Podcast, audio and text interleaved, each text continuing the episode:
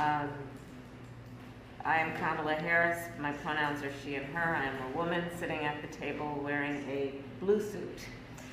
And um, America is a nation that can be defined in a single word. I was going to put him, uh, foot, foot, excuse me, repeat the line. Let's go, Brandon. I agree.